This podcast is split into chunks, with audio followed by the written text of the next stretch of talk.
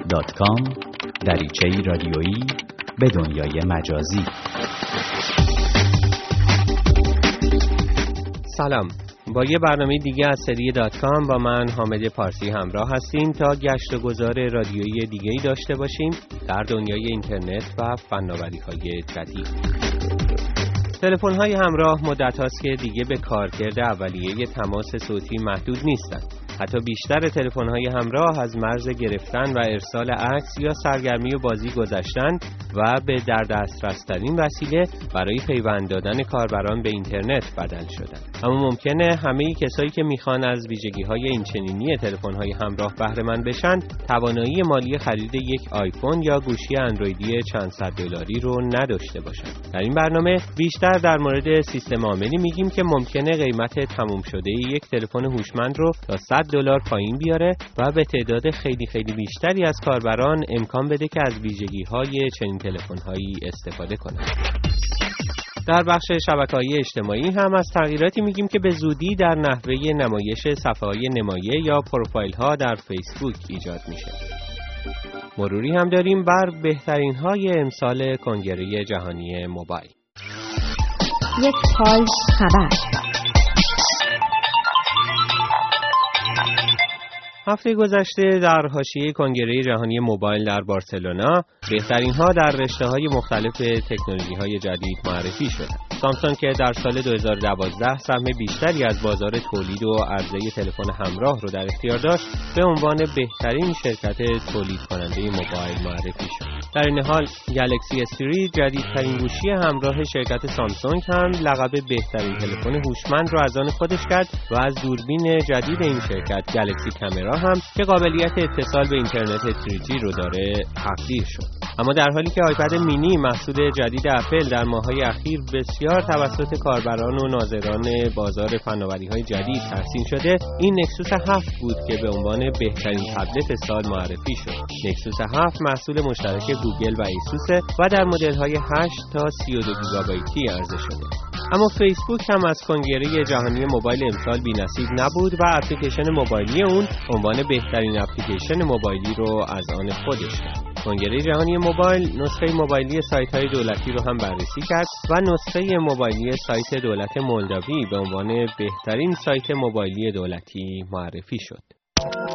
تکنولوژی های امروز یکی دو ماه پیش در یکی از برنامه های دات کام در مورد سیستم عامل جدید موبایلی مبتنی بر مرورگر فایرفاکس برای شما گفتیم و گفتیم که سیستم عامل موبایلی جدید قراره که استانداردهای وب نو رو به گوشی های موبایل بیاره و اونطور که ادعا شده به انحصار در دنیای سیستم های عامل موبایلی پایان بده. کنگره جهانی تلفن همراه در بارسلونا شاهد رونمایی از چند مدل تلفن همراه مبتنی بر این سیستم عامل جدید بود و اگه می‌خواین بیشتر در این مورد بدونید که فایرفاکس چطور می‌خواد به انحصار در دنیای سیستم های عامل موبایلی پایان بده بهتر ماجرا را از زبان کریستیان هایلمن از developer های موزیلا بشنوید. ایده پشت سیستم عامل فایرفاکس پیدا کردن جایگزینی برای آیفون و اندروید نبود. این ایده بود که اتصال به وب برای کاربرانی فراهم بشه که توان تامین چنین تلفن‌هایی رو ندارند و به تلفن‌های مناسب بازار آسیا و آمریکای جنوبی امکان بده که امکاناتی رو به کاربر بدن که آیفون و اندروید به کاربرانشون میدن. ما وب رو از طریق گوشی‌های همراهی به کاربران عرضه می‌کنیم که برای تهیه اونها نیازی به خالی کردن حساب‌های بانکی نیست چون این پدیده نباید مختص افراد پولدار و دنیای غرب باشه. این حرفا رو آقای هایلمن در جواب پرسش گلن کیتس همکار من از رادیو اروپای آزاد رادیو آزادی زده. گلن در کنگره جهانی موبایل حاضر بوده و خودش از نزدیک سیستم عامل فایرفاکس رو بررسی کرده. از گلن پرسیدم که ساختار این سیستم عامل جدید چه شکلیه و آیا مثل اندروید یک سیستم عامل مبتنی بر لینوکسه یا نه.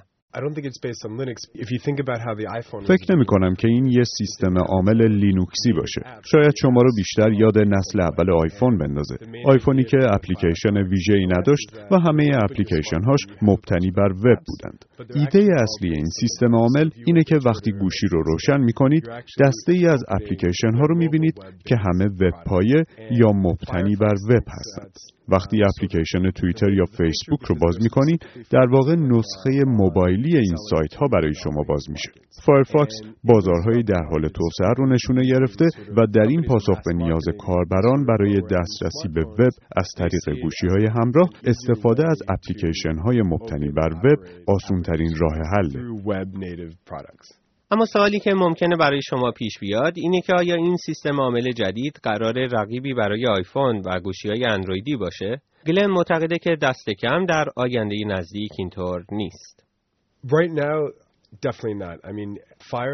قطعا نه در حال حاضر. فایرفاکس تازه به بازار تلفن‌های همراه پیوسته و فکر نمی کنم که تو آینده نزدیک رقیبی برای سیستم عامل آیفون یا اندروید باشه. مگه اینکه بگیم همه شرکت های تولید کننده تلفن همراه به این نتیجه رسیدن که بازار گوشی های همراه در غرب به نوعی اشباع شده و حالا باید به بازارهایی در حال توسعه مثلا ایران رو بیارن.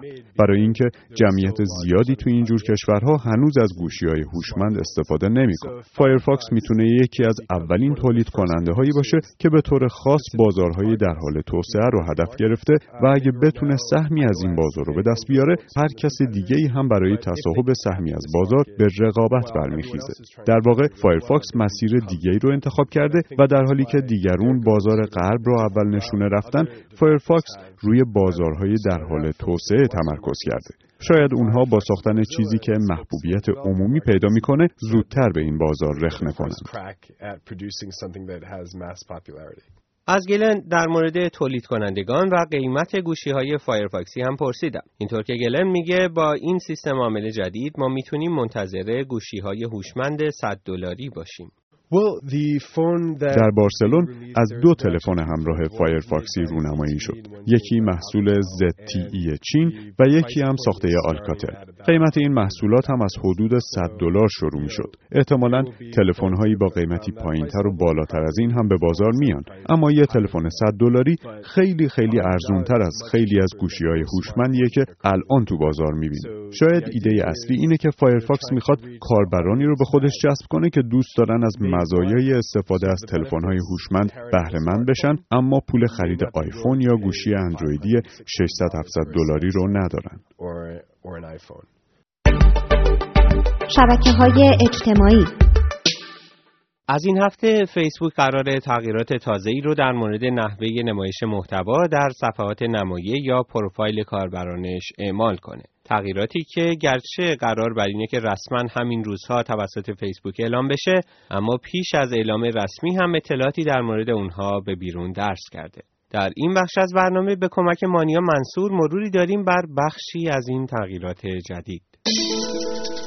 طولبار یا نوار ابزار تازه در حال حاضر زیر کاور فوتو یا عکس روی شما چندین قاب دارای عکس قابل مشاهده است که به زیر بخش های دوستان عکس ها نقشه ها و دنبال کننده ها اختصاص داره و مثلا در قاب دوستان به طور تصادفی عکس برخی از دوستان شما به نمایش در میاد. شما به زودی باید با این قاب ها خدافزی کنین و در عوض اونها تنها زیر کاور فوتو کلمات معادلشون به نمایش در میاد که شما را به زیر بخش دوستان عکس ها و غیره هدایت می‌کنه.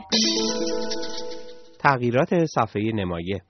صفحه نمایه یا پروفایل الان سه قسمتیه؟ در بخش اول شما زیر عکس نمایه پست ها نوشته های فیسبوکی خودتون رو می‌بینید. در بخش وسط اپلیکیشن ها عکس ها و مطالبی که لایک زدین یا پیشنهاد کردین و در حاشیه این بخش هم آگهی ها ظاهر میشن. در تغییرات تازه نوشته های شما به ستون وسط نقل مکان می‌کنند و ستون عکس ها و لایک ها و پیشنهادهای شما زیر عکس نمایه ظاهر میشن.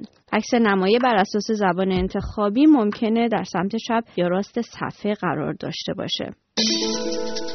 مکان ثابت برای یادداشت ها الان مدت هاست که note ها یا یادداشت های فیسبوکی جای ثابتی در صفحه نمایه ندارند و برای دسترسی به اونها باید از نوار ابزار زیر cover photo استفاده کرد. در تغییرات جدید قراره که جای مشخص و ثابتی در بالای ستون عکس ها و لایک های شما به یادداشتاتون اختصاص داده بشه. درباره من در شکل فعلی بخش درباره من در نوار ابزار زیر کاور فوتو دیده میشه در تغییرات جدید درباره من از این نوار ابزار جدا میشه و در بالای ستونی دیده میشه که زیر عکس نمایه قرار گرفته عکس ها در حال حاضر عکس ها در صفحه نمایه در دو ردیف چارتایی و در قاب های مربعی ظاهر میشن. در شیوه نمایش جدید تعداد عکس ها به 9 تا تغییر می‌کنه که در سه ردیف سه تایی به نمایش در میان. به پایان برنامه دیگه ای از سری دات کام رسیدیم. در اجرای این برنامه همکارانم مانیا منصور، امیر نیکزاد و رضا جمالی من رو همراهی کردن با ما به نشانی الکترونیکی دات کام در تماس باشید یا ما را در صفحه فیسبوکی این برنامه به نشانی facebook.com فردا نقطه دنبال کنید.